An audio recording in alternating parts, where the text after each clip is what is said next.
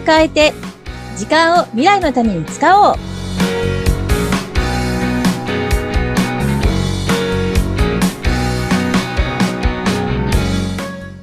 こんにちは。楽器こと研修講師の二垣です。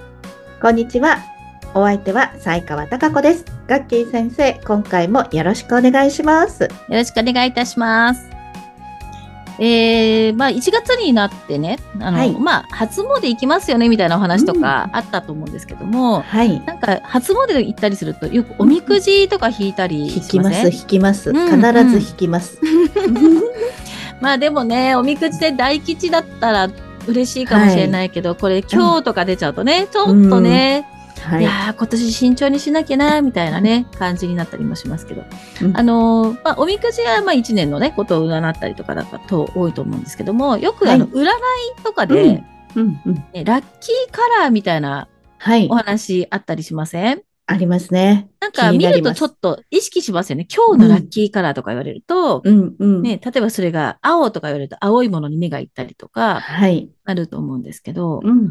うん。西川さんなんか色の選び方とかって、うん。こう、ご自身の中でなんかルールとか、あるいははい。なるべくこういう色をを使いたいとか、あの、なんかそういうのってあるんですか？うん結構私、好きな色がピンク色なんで、ピンクのお洋服身につけてたり、持ち物もピンクにすると、なんとなく気持ちがね、晴れやかな、きな色に囲まれていると、ちょっとこうワクワク感がありますよね。ーえ逆ー、に、できるだけお洋服は黒は選ばないようにしてます。お、えー、そうなんですね。うん。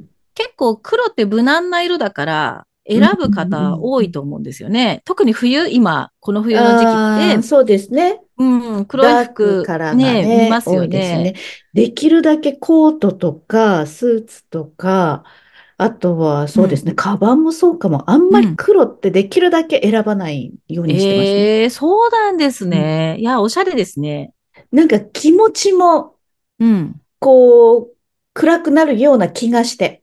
あ、そういうこと？なんか多分、えー色に気分がこう左右されたりするのかな。うんうんうんできるだけだから黒って選ばないんですよね。ああ、そうなんですね。はい。ああ、私黒にそこまでこうなんか、あの、こだわりがなくて、え逆に黒なら黒も好きなんですけれども、えーうん、あの、服自体は黒の割合割と高いですね。うんまあね、ビジネス的なね、スーツになると、うんやっぱりダークな色は多いですもんね。そうですね。無難な路線をね、うんどうしても必要とされることも多いと思うんで、まあそうなんですけども、ただ、あの、色っはいて好きな色、そうじゃない色って、まあもちろんあると思うんですけども、自分に合う色っていうのもあるんですよ。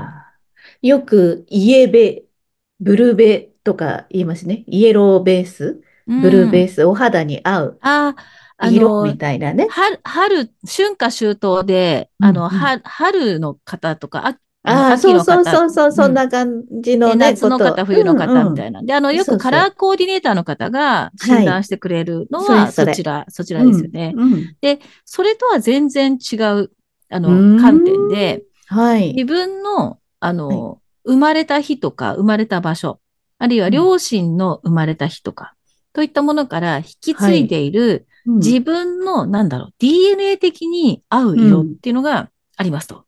へえ、またこれは、今までに知らなかった色の観点から。はい。ですよね。ちょっと聞いてみたいです。あの、若干ちょっとあの、スピリチュアルと取られる方もいるかもしれないですけども、ん。あの、はい人間って、はい。あ。の、波動が、波動でできているというか、あの、はい。よくはい、言いいろんな。細胞がね、このはい。波動を持っていて、で、うん。まあ、振動し合って影響し合ってみたいな話、あ聞いたことあると思うんですけども、色も波動なんですよ。で色も音も、あの、はい。空気を伝わってくるものなんですけど、その波があって、はい。長いところまで届くものもあれば、短い。距離でうん。届くものもあって、はい。うん。だから、あの、色、色って光、プリズムに当てると、はい。色が分かれる。あー言いで、ね理科の実感で、うん時間でやったと思うんですけども、うん。で、そうすると、例えば朝日とか夕日が赤く見えるのは、赤い光って波動が長くって、うん遠くまでうん遠くまで届くからなわけなんですが、はい。そういった波動を持ってますと。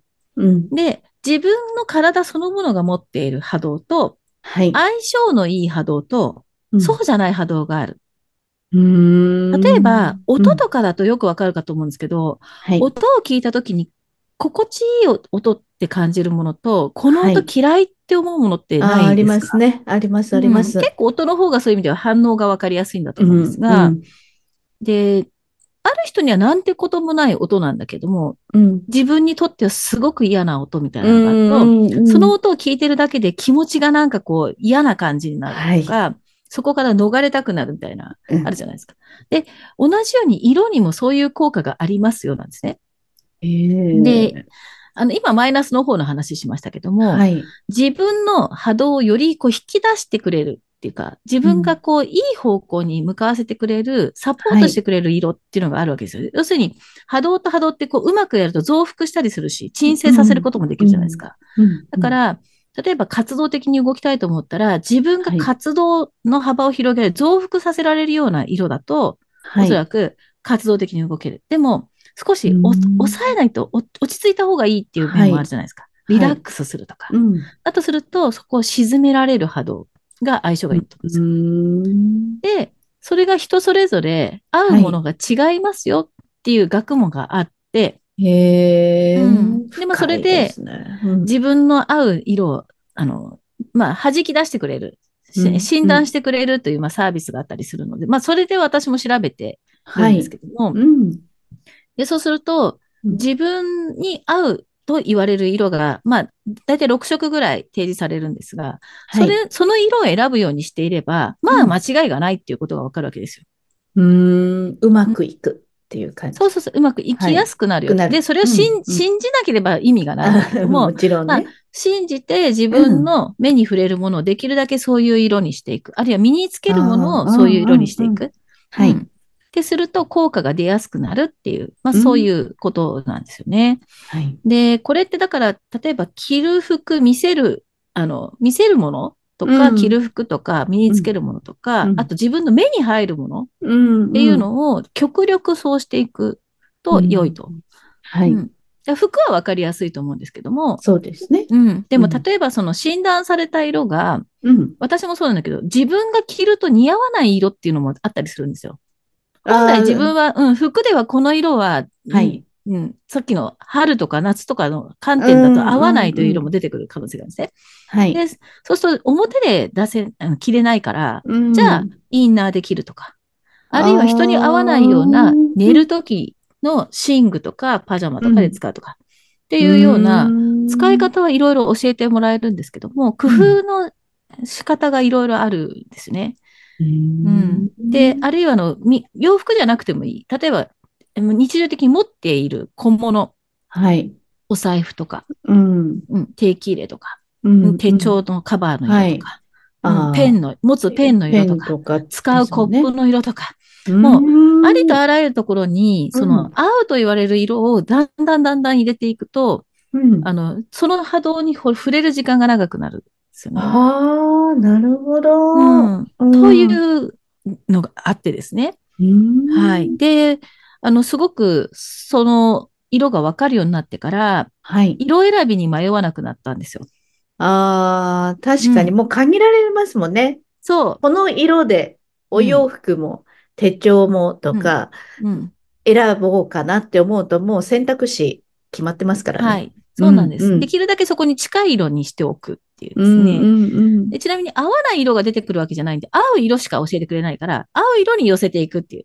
あ、そううんそう、いう感じです。合わない色避けるじゃなくて、合う色に寄せていく。うんっていう風にだんだんなって。で、うんそうすると、例えば会社のロゴとか、あ、そうです会社で、ね。うん、使う、その書類だったりとかに色がつく場合は、できる限りそういう色を使う。うーん。プレゼンの資料とかも同じですね。もちろん名刺のデイザインとかね。そうそうそう。で、うんそうやってだんだんだんだん、あの、いっぺんに全部変えるの大変なんだけども、少しずつ少しずつそういうものにこう変えていく、ン。うんう。うんん、っていう感じで。で、私も、あの、まあ、色自体を調べてもらったのはもう3年、4年ぐらい前だと思うんですけれども、あのー、うん、そこからそういうだんだん使う色をですね、はい、限定するように、限定というか、それを優先的に使うように、うんしてるんですよね。だから、例えば神社で買うお守りも、色が選べるときあるじゃないですか。いっぱいありますよね。そうそうそうそう。その時は自分に合う色のものを買ってくる。なるほど。うん。うん。そう。さすがそういう使い方があったそうなんです。あの、うん、あ、だから、あ、色って何にも言わないけど、何も言わないけど、はいうん、そうやって自分に合うものを選ぶってことはできるじゃないですか。うん、選べるから、色は。だから、はい、うん、できる限り、そっか、そうやって自分自身をちゃんと引き出せるような、あるいは自分自身がこう、落ち着くような、ものにしていったらいいんだなって。うん、色の効果って結構ありますよね、やっぱり。人のこう心にね。はいあのね、一般的な話としては、例えば赤は興奮状態だったりとか、はい、そのエネルギーを感じさせたりとか、うん、逆に言うと恐怖も感じさせられる色。炎の色だから、なんですけども、そうそうそう、なんですけども、じゃあ青っていうと鎮静の効果があったりとか、リラックスとか、ね、あの、ちょっと冷静になるとかですね。まあそういうようなイメージがあったりするじゃないですか。うん。うん。だからそういう一般的に作用するって言われてるものだけではないよね。っていう話なんですよね。